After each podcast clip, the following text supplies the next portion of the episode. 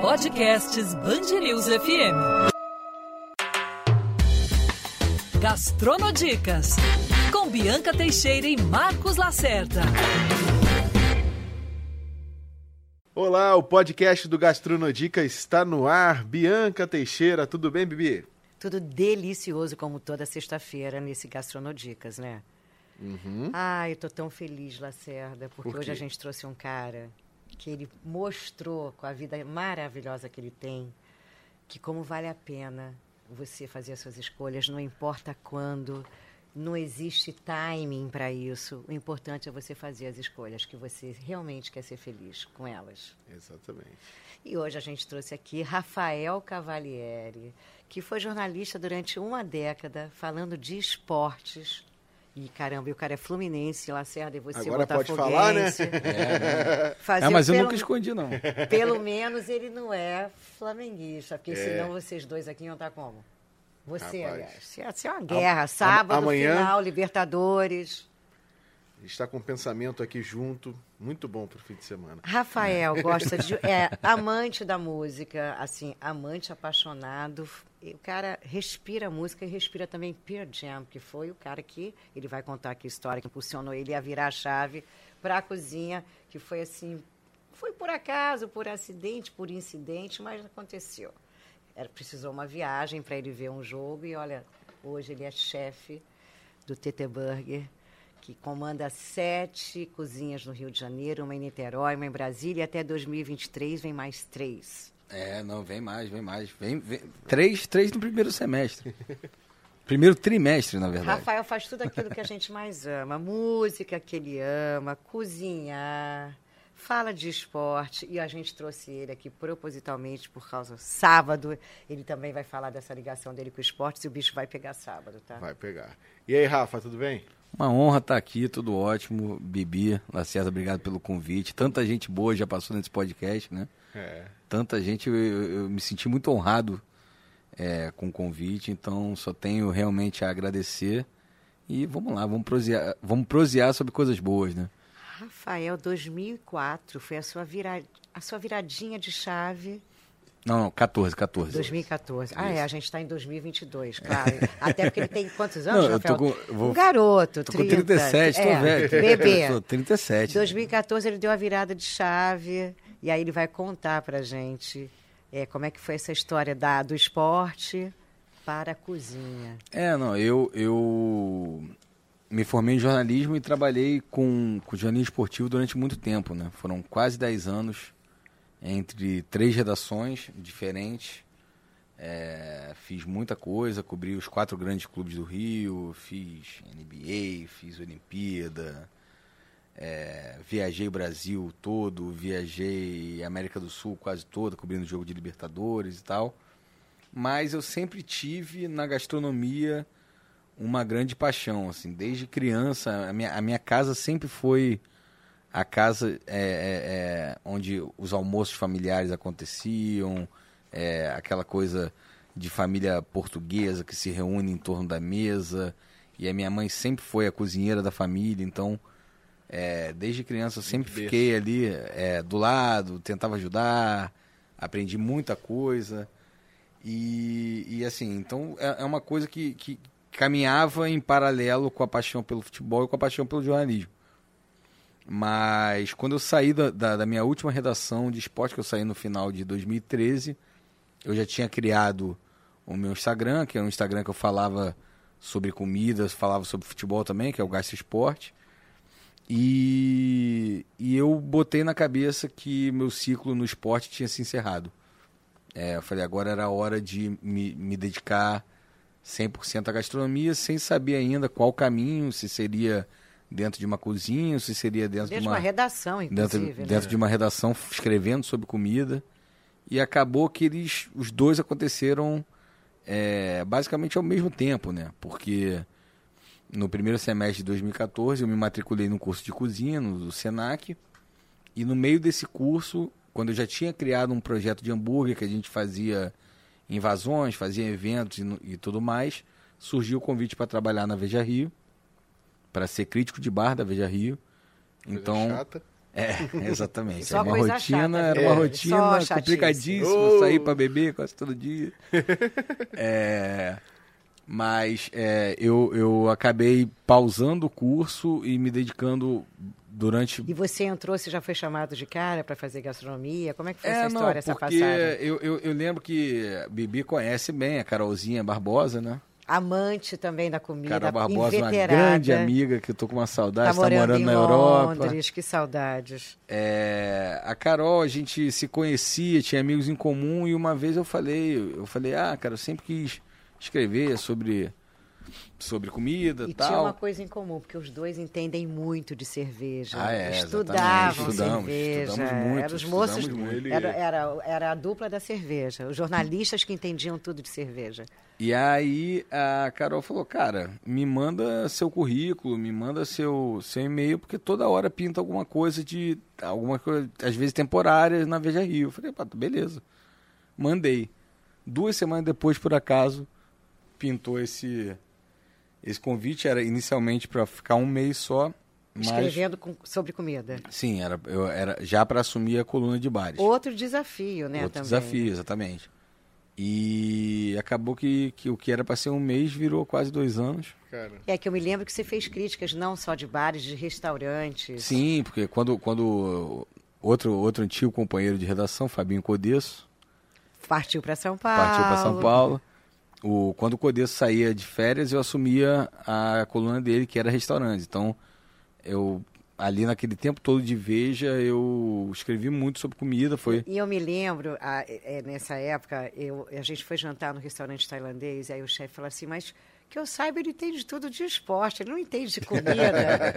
aí eu falei, não, entende. E aí ele- eu me lembro que ele foi narrando a comida, né, todos os pratos que estavam vindo, e o chefe ficava olhando assim, gente... olha, ele sabe mesmo, né? É, o esporte desse rapaz também é comer, ele entende. Levantamento de garfo. Porque é isso, cara. Eu acho que, que quando, você, quando você vai se especializar em algum assunto, seja escrevendo, seja cozinhando, você tem que, você tem que ter uma base. Você, eu, eu sempre, sempre gostei muito de ler, eu sempre estudei bastante, vejo muito vídeo. é, a gente acha que, é, que essa cultura que a gente vive hoje de TikTok, de não sei o que e tudo mais, Instantâneo. mas tem, mas tem muita coisa interessante se você garimpar no, no TikTok para você ter Verdade. noção de cozinha e tudo mais, mas é ler.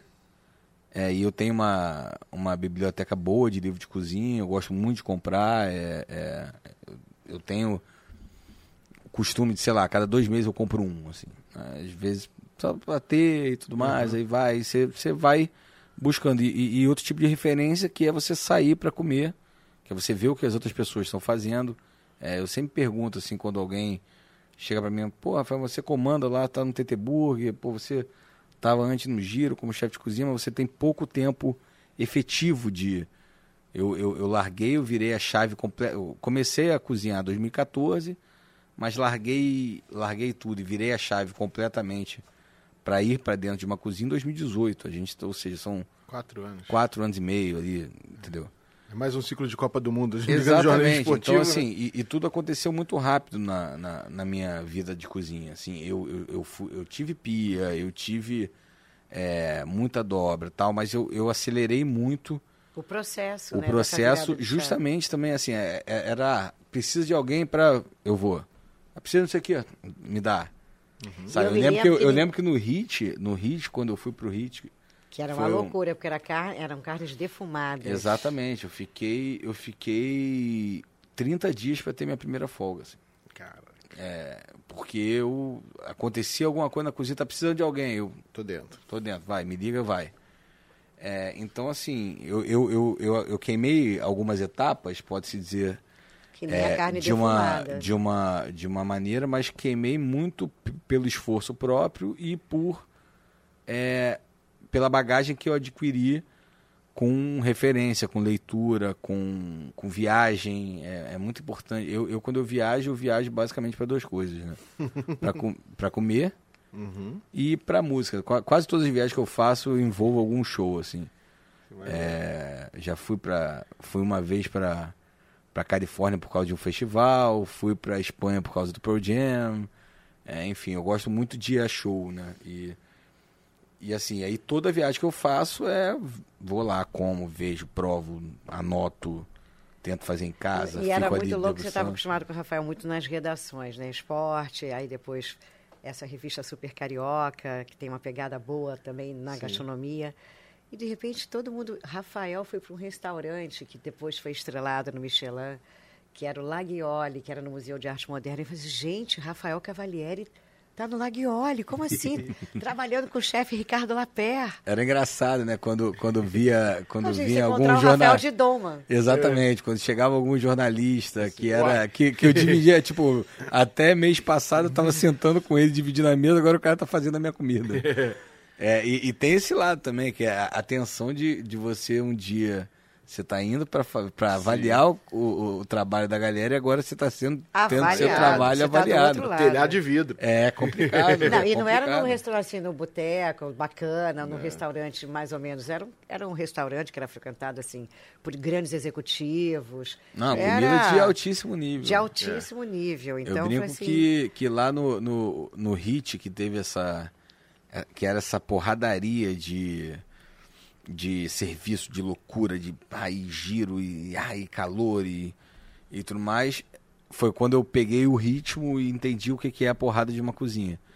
Mas no Laguiole não, o Laguiole era, era, era o refino. Música Era o clássica. Era, era assim, não, também caro. não Vai trabalhar com o Ricardo Lapé na cozinha pra ver se ele a sua escama.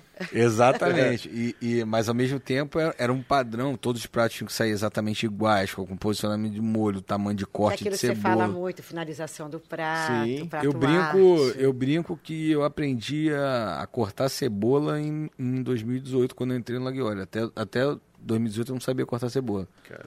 Porque logo na primeira semana o Ricardo foi fazer um prato comigo, cortando a cebola daquele jeito todo mundo clássico, né? que é tá, tá, tá, tá, e te, É, em pé, depois deitado, e você os faz. quadradinhos. Só que você tem que fazer o quadradinho em tamanho micro. Aí para fazer o micro você tem que cortar de uma outra maneira. E aí eu lembro que ele chegou e falou assim, Rafael, se você continuar cortando a cebola desse jeito, não vai dar, meu. Olha aqui, ó. Tá, tá, tá, tá, tá, tá.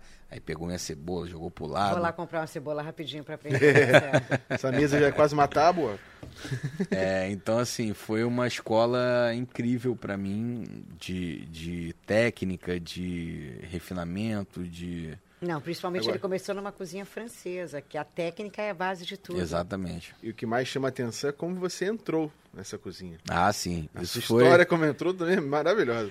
É, eu, eu, a Bibi falou, né? Eu sou. Eu já falei, eu sou muito viciado em, em shows, em música. Eu gosto muito de. Cara, se eu tô, se eu tô sentado num, num computador, eu tô com fone no ouvido, tá tocando. alguma- Eu bati a matéria a vida inteira escutando música, assim. Eu, falo, ah, como é que você consegue escrever com alguém falando no teu ouvido?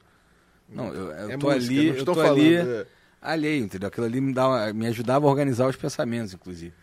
E aí eu tava no, no meu último emprego é, fixo de jornalismo antes de eu sair, isso foi em 2018.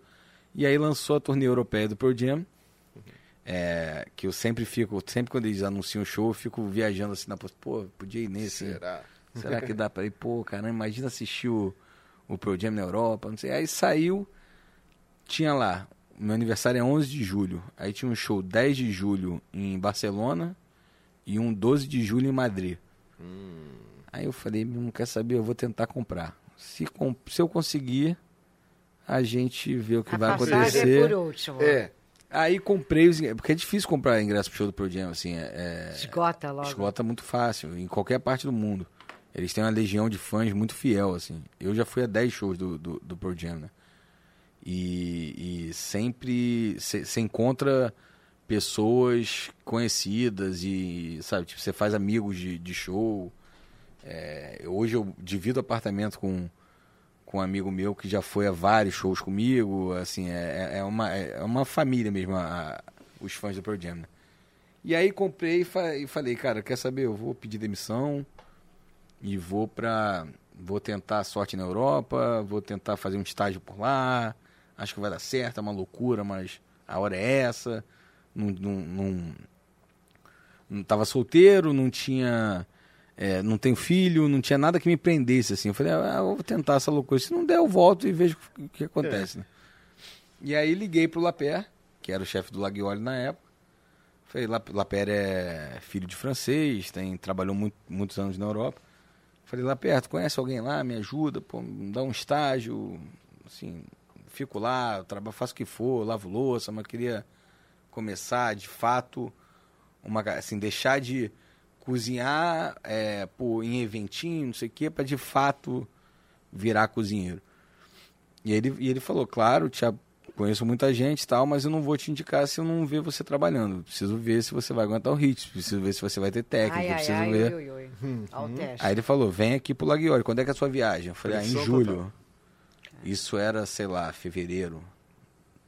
Aí ele falou, então, vem. Dá tempo. Você tem março, abril, maio e junho. Você tem esse, esse tempo aí pra, pra aprender e, e ir lá com um mínimo de base. E aí eu fiz isso, pedi demissão. E adentrou a cozinha do Na Laguiole. semana seguinte eu tava com a minha dominha, que eu nunca tinha, nem tinha uma doma, fui lá comprar uma doma.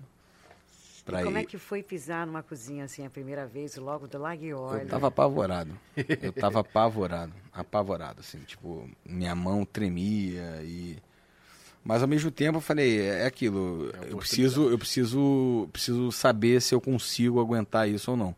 Eu poderia chegar e falar, cara, é uma loucura isso, tô fora, entendeu? Vou lá já voltar vi, a já escrever entendi, não quero. sabe? Mas eu, mas eu tava me desafiando.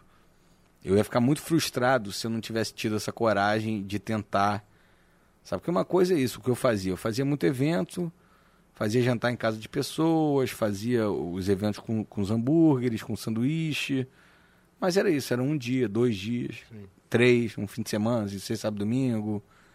Eu, não, eu, eu precisava ter essa, essa, esse choque de realidade para saber se eu ia conseguir ou não. E, cara, ao longo dos dias eu fui me soltando, fui aprendendo, fui rodando, fiquei no fogão, fiquei não sei o quê. Aí até um, com, com duas semanas lá, sei lá, dez dias de trabalho, o Laper me botou fixo numa, numa, Estação. numa estação, numa praça, né? A, gente, a cozinha é dividida em praças, né? E ele falou, ó, você não... Eu tirei a pessoa, eu tô te largando essa responsabilidade. Ele botou a, a pessoa que ficava nessa praça e falou, ó, você vai ali para outro só para Vamos largar ele aí. Não ajuda, deixa ele. E assim, com 10 dias eu tava soltando o gás de mangueira, que é a parte fria, né? É, do Laguiole. E era, e era, apesar de ser uma praça que você tem muito, você tem muito trabalho prévio. O Laguiole Bibi, lembra? Tinha um carrinho de entradas. Que era a sensação. Que era um carrinho de entrada, assim, é. cada. Tinham cinco mini Muito entradas naquele carrinho. E eram todas feitas por mim. Então eu tinha que fazer aquilo ali em quantidade, com, com uma riqueza de detalhes, de corte, não sei o quê. Com a galera. Tinha dia assim, uma cozinha você tem. Normalmente você chega às 8 da manhã. O Laguiole só funcionava almoço, né? Che- Você chega às 8, aí de 8 às 11 você faz todo o preparo. De 11 às 11h40 você almoça e descansa ali.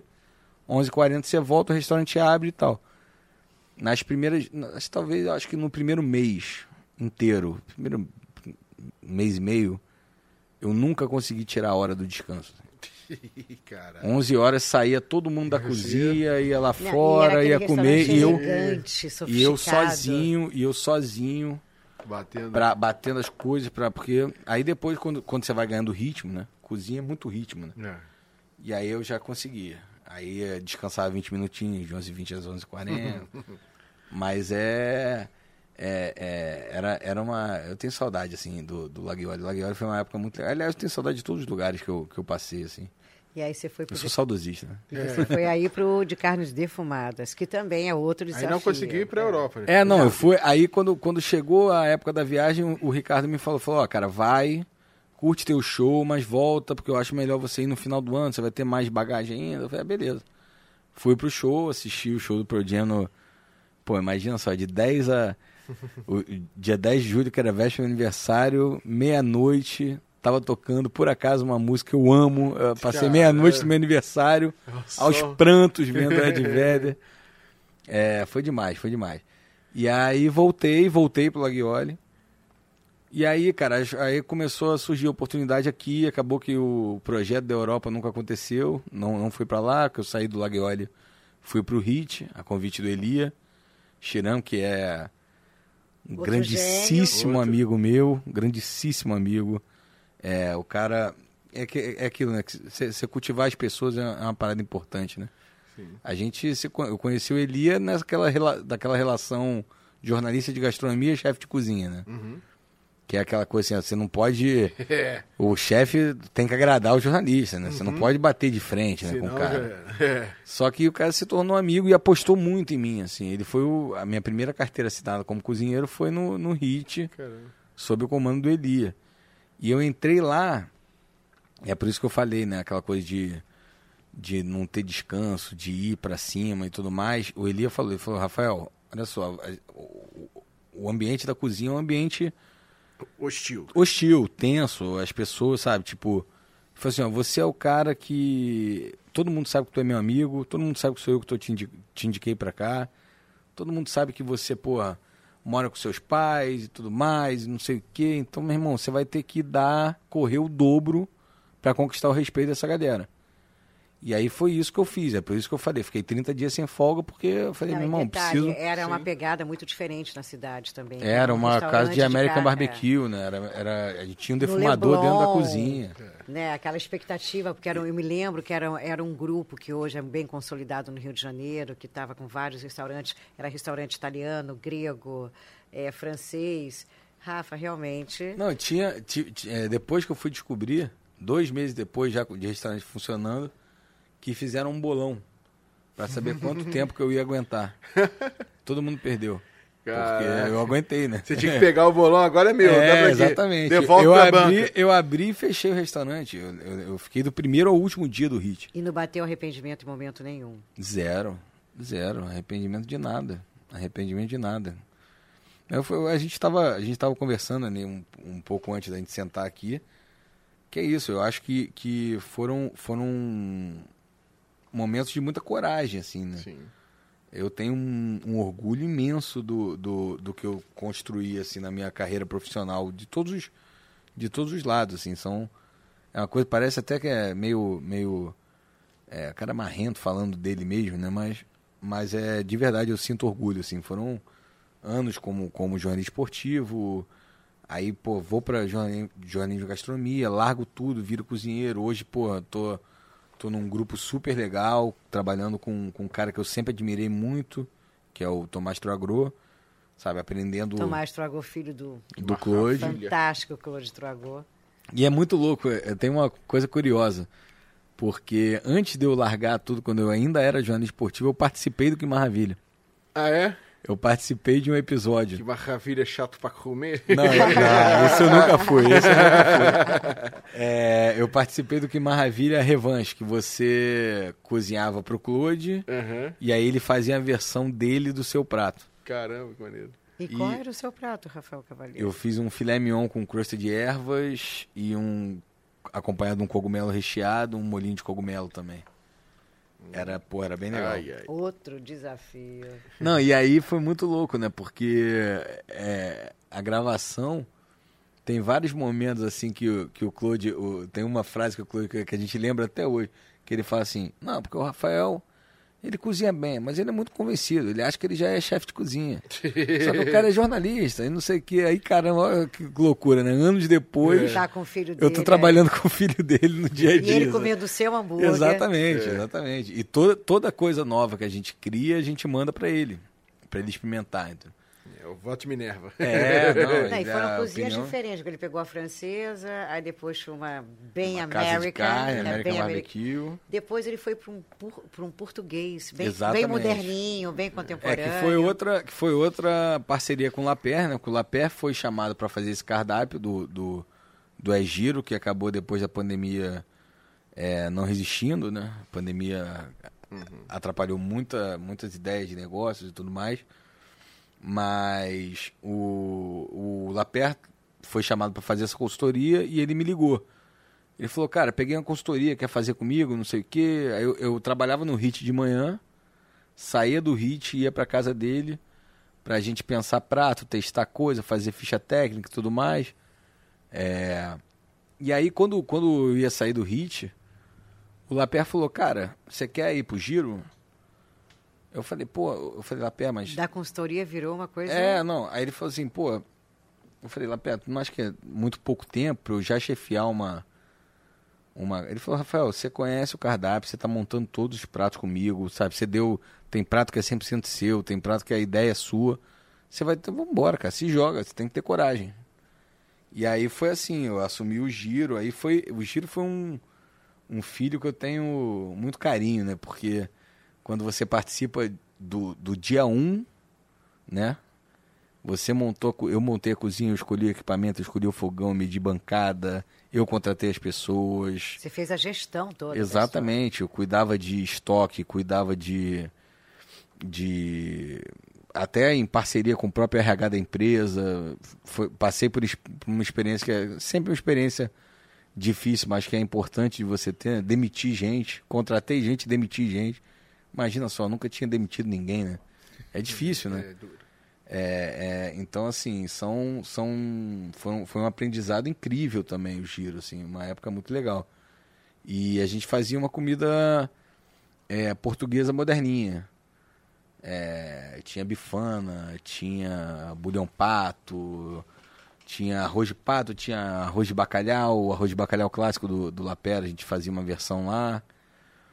É, eu, eu, era isso, uma, Não, uma culinária detalhe, portuguesa bem muito legal. improvável, né? Porque ama música, escrevia sobre esporte, foi parar na cozinha, aí passou por, pelo Laguiole francês, depois foi para o Pen American, esse de carnes defumadas, o HIT foi parar na, português, na portuguesa, agora está no hambúrguer, nos melhores hambúrgueres do Rio.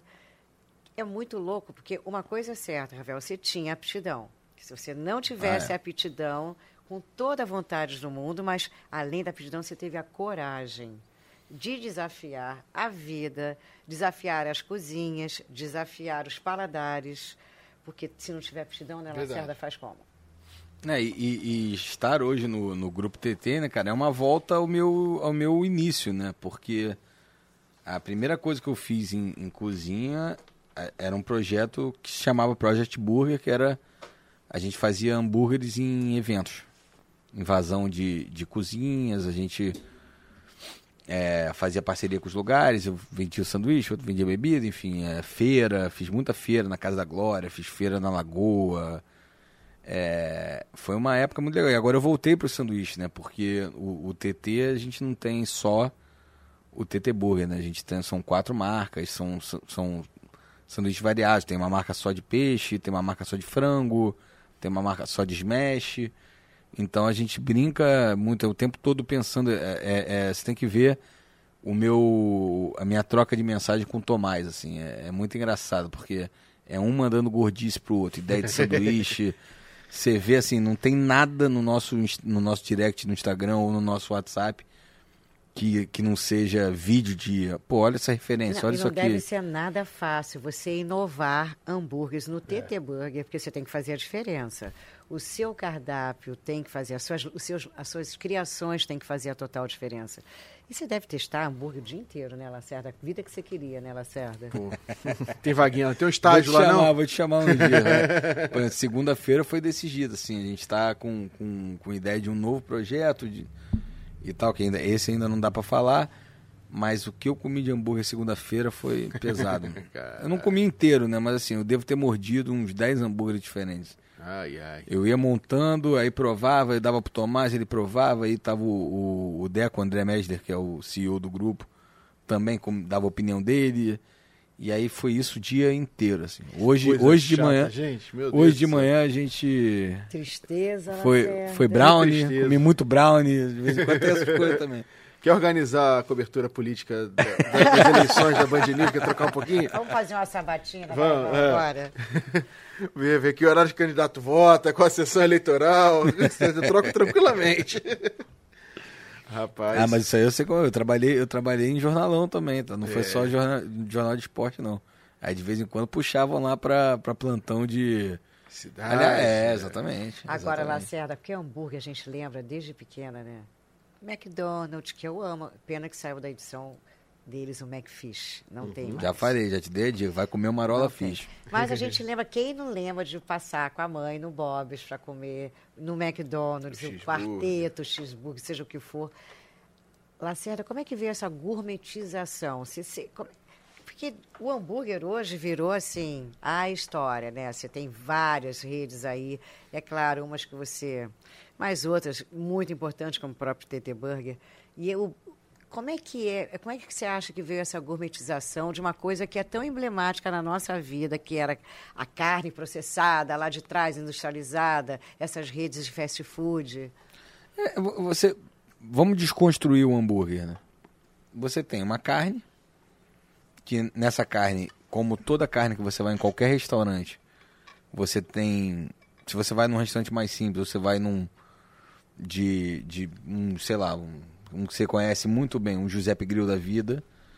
Que você vai ver da onde veio aquela carne, você vai, porra, ver o cuidado que o cara faz pra chegar no ponto certo, a quantidade de sal, não sei o que. Então, beleza. Então, o hambúrguer tem uma carne. Vamos pegar um hambúrguer. Vamos pegar. Vou desconstruir o TT. O hambúrguer do TT, o TT Burger. Você tem uma salada. Uma carne ali, uma, um alface, tomate. A gente usa picles de cebola roxa. Então, assim, tem lá, tem técnica ali, tem a acidez do picles, tem o frescor do alface e do tomate. Você tem um queijo. é, você tem um pão. Um pão seria o carboidrato, o carboida, carboidrato do prato. É, que poderia ser transformando num, num prato, poderia ser um arroz, poderia ser uma batata, poderia ser um. E, e você tem um molho. Você vai comer um prato clássico de, de francês, por exemplo, um steak ao poivre. É isso, uma carne com molho. E um frescorzinho ali do lado e tudo mais. Então, assim, você, o, o hambúrguer, ele, ele, apesar de ser uma coisa Compacto. compacta, tida como fast food, não sei o quê, ele envolve muito processo, muito, muito cuidado também. Imagina o queijo naquela temperatura para ele sair no ponto. Exatamente, você tem que ver. crocante. É, exatamente. Não é, não é as, as pessoas durante muito tempo essa ideia do, do, do hambúrguer ser um fast food é, é- isso, isso mudou, isso mudou. Isso hoje em dia a gente vê a quantidade de hamburgueria que tem por aí. Muito pelo contrário. Sabe, a gente usa Angus. A gente usa- tem muito restaurante de carne que você vai comer aí que não, que não usa Angus, que não usa uma carne muito inferior à carne que a gente usa lá. Entendeu? Então, assim, é, é, é, a gente tem ponto, a gente tem processo, a gente tem combinação de sabor. Da mesma maneira que eu, eu, eu crio um hambúrguer hoje, como eu crio um prato. Você tem que combinar tudo, sabe? Tipo, a gente, o último hambúrguer que a gente lançou agora lá no TT, ele tem gorgonzola, bacon é, e o goiabada ketchup, que é um, um produto ícone lá do, do grupo.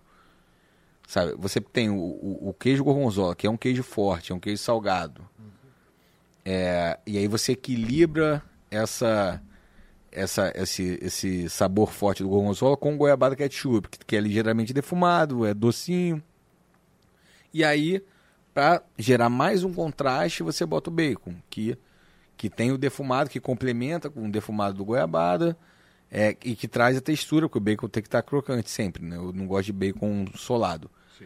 Então, assim, olha, olha, olha a, a, a, a, a piração para criar um hambúrguer. É Técnicas isso. e É, mais técnicas. é acidez, é contraste, é camada de sabor. Você, da mesma maneira que você vai criar num prato, você vai buscar isso em um hambúrguer. É, e às vezes Sem- você vai comer o hambúrguer, tá aquela carne seca, aí a alface, você acabou de sair da geladeira, tá gelada, É. aí o pão tá murcho. E Não, e sem, sem contar que ele tem que imprimir essa qualidade em todas as lojas. Exatamente. O A TT gente. Burger, que quantos hambúrgueres deve ter, por, em média, vendidos por dia? Pô, assim, é, é, se você passa. Quer que eu, eu faça um, um exercício? Passa um dia de carro, ou vai até ali a porta do, do TT de Botafogo, que fica aqui na Nelson Mandela, que é bem, é bem pertinho. Do lado do metrô. Vai lá sexta-feira à noite e domingo à noite. E você vê a quantidade de motoboy que tá na, na porta esperando e, e o ritmo de loucura insana É que é aquela chapa. Entendeu? Vai no, vai no, no TT do Arpoador, ali na, na Galeria River, que é a passagem entre a Praia do Arpoador e a Praia de Copacabana, um movimento inacreditável de gente passando na calçada no fim de semana. Vai ali 4 horas da tarde, 5 da tarde, pode praia. É fila, é uma loucura. E sem contar que o delivery não deve ser nada fácil, porque você imagina você mandar tudo isso no mês compactado dentro de um pão para chegar certo, bacana, com bacon crocante, com queijo certo. Como é que é, É, isso? o TT, o TT, cara, eu, eu, por exemplo, no Giro e no Hit, foram os restaurantes que eu trabalhava antes, a gente já tinha iFood. é, como, é que, como é que funciona normalmente? Né? Você sai uma, uma comanda de iFood, dois minutos depois sai outra, você vai fazendo aquela a ordem das comandas. Só que não necessariamente a ordem das comandas é a ordem do motoboy. Às vezes o cara que, que, que pediu depois ganhou um motoboy primeiro do que o cara que pediu antes. Então, assim, não adianta você fazer na ordem das comandas. Não é, não é uma. Não é que nem restaurante, que aí Sim. eu atendo por ordem de chegada. Mas o TT, justamente por isso, cara, o TT tem um time de, de TI que é impressionante. É comandada pela Maili, que é uma pessoa que eu amo, um beijo pra Maili. É, e ela, ela criou um sistema que é incrível, assim. A, a gente faz o, tem uma tela na cozinha que tem todos os pedidos do iFood lá e aí a gente só começa a preparar o pedido e tem lá motoboy de, a 20 minutos, motoboy a 10 minutos, motoboy a 4 minutos. A gente só começa, só bota tudo na chapa quando ele entra na tela dos 4 minutos. Caramba. Porque Gente, que incrível. para você, para você mi- minimizar ao máximo o tempo de espera do lanche dentro do saco. Então assim, o TT ele chega quente e ele chega é, o mais fresco possível por causa desse sistema que foi desenvolvido. Caramba. Então assim, às vezes, às vezes é, é- é- você um TT na chapa, um TT ao ponto, a carne demora seis minutos para ficar pronta. São três minutos de um lado, vira dois minutos de outro, isso com peso em cima, tira o peso, bota o queijo, abafa, um minuto pro queijo derreter, seis minutos ali. Aí você bota mais um minuto de montagem. E botar dentro, ou seja, em oito minutos seu, o seu pedido tá. O pegador fica quatro minutos esperando. Quando, na verdade, ali ele entra na- é, é de 4 a 10. Então, assim, se ele, se ele demorar o tempo máximo daquela coluna, o seu, seu, seu lanche vai ficar parado no máximo um minuto. Então, assim, o cara entra, chega, vai, pum. E você faz muitos testes de delivery antes para poder. Muito, Quando você muito. cria um hambúrguer. Exatamente, cara. Quantas vezes é, ideias que eu tive não foram pra frente porque elas não funcionavam bem em delivery. Assim. O delivery é a grande. É, o É, que, cara, é o se que vai pra bater o tornou, martelo. se tornou, se tornou uma coisa, principalmente na pandemia que a gente, que a gente, ah, não dá pra, agora acho que Já diminuiu um pouco já diminuiu mais. bem, mas que a gente ainda o vive, hábito. Não, tá ali. O hábito, né? Mas assim, é, as pessoas, as pessoas descobriram que é confortável comer em casa, né? no sofá de Não é casa. só. Então assim, a gente tem um, um volume imenso de delivery, um volume imenso. E E, não tudo, e tudo. E não adianta você criar um produto que fica incrível na hora. Uhum. E aí, às vezes, você pode queimar uma, uma marca e queimar um produto porque o cara recebe em casa, pô, isso aqui não tá, não tá bom. Vai comer muito hambúrguer assistindo a final da Copa América sábado, já que temos um rapaz aqui de, de Olha, esportes. cara. Pô, o papo tava tão bom, né? Fala, lembrar Falar que tem Flamengo. Né? Falar. Não. Presta atenção, gastroesportes. Como não falar do final da Ué, Copa América eu- com o Rafael e Marcos Lacerda no meu Como lado? eu, sempre, como eu sempre falo com os meus amigos flamenguistas, aliás, é, Lapé, Elia, Tomás, todos os meus chefes são flamenguistas. Seus ídolos, Meus, né? é, é, Todos eles são, né? É, é uma coisa horrível. Mas. é, Encontrei Lapera ontem, vi estava com a camisa do Flamengo, que é o uniforme dele. ele é- tá indo é Guayaquil. Ele, restaurateur, tá- indo pra lá. Eu acho que ele tá, eu acho que ele tá voando nesse momento, se não me engano. Mas. É, não o ficou até Flamengo, triste. tá, Pô, o, é, Flamengo não, tá, não. o Flamengo tá com a verdade. A grande verdade é: a gente vai torcer, né, Lacerda? A gente vai Sim. torcer contra. Porque não dá pra torcer a favor do Flamengo. Eu vou torcer pro Flamengo ganhar. Uma goleada do Atlético. Vocês são, vocês são vingativos. Só que, só que é, é difícil, né, cara? O time do Flamengo é muito melhor, é muito superior. É, aí tem aquela coisa da Arapuca, de um jogo só. E olha que você o já Filipão, cobriu os jogos em Guayaquil, né?